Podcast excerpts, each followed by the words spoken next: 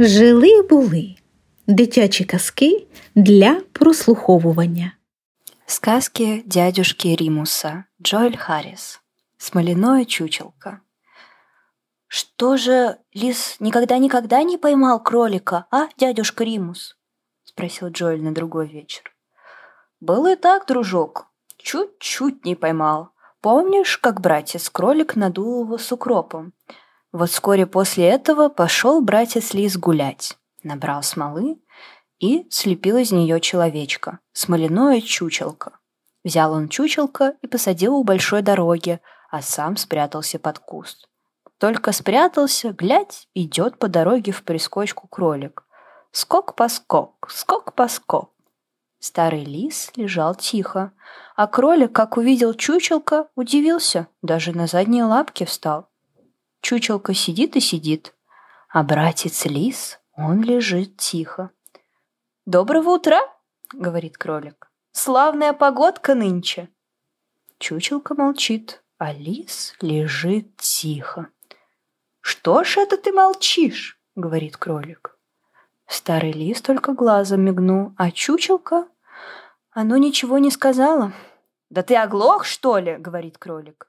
«Если оглох, я могу и погромче кричать».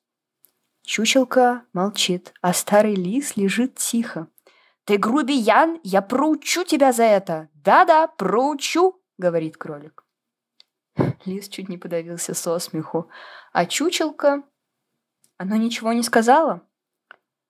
«Когда тебя спрашивают, надо отвечать», — говорит кролик. «Сейчас же сними шляпу и поздоровайся, а если нет, я с тобой разделаюсь по-свойски». Чучелка молчит, а братец Лис, он лежит тихо. Вот кролик отскочил назад, размахнулся, и как стукнет чучелка по голове кулаком. Кулак прилип, никак не оторвешь его, смола держит крепко. А чучелка все молчит, а старый лис лежит тихо. «Отпусти сейчас же, а то ударю!» — говорит кролик. Ударил кролик другой рукой, и это прилипло. А чучелка ни гугу. А братец лис, он лежит тихо. «Отпусти, не то я тебе все кости переломаю!» — сказал братец кролик. Но чучелка оно ничего не сказала, не пускает и только. Тогда кролик ударил его ногами, и ноги прилипли. А братец Лис лежит тихо. Кролик кричит. «Если не пустишь, я буду бодаться!» Боднул чучелка, и голова прилипла. Тогда лис выскочил из-под куста. «Как поживаешь, братец-кролик?» — говорит лис. Да что ж ты не здороваешься со мною? Повалился лис на землю и ну смеяться. Уж он хохотал, хохотал, даже в боку закололо.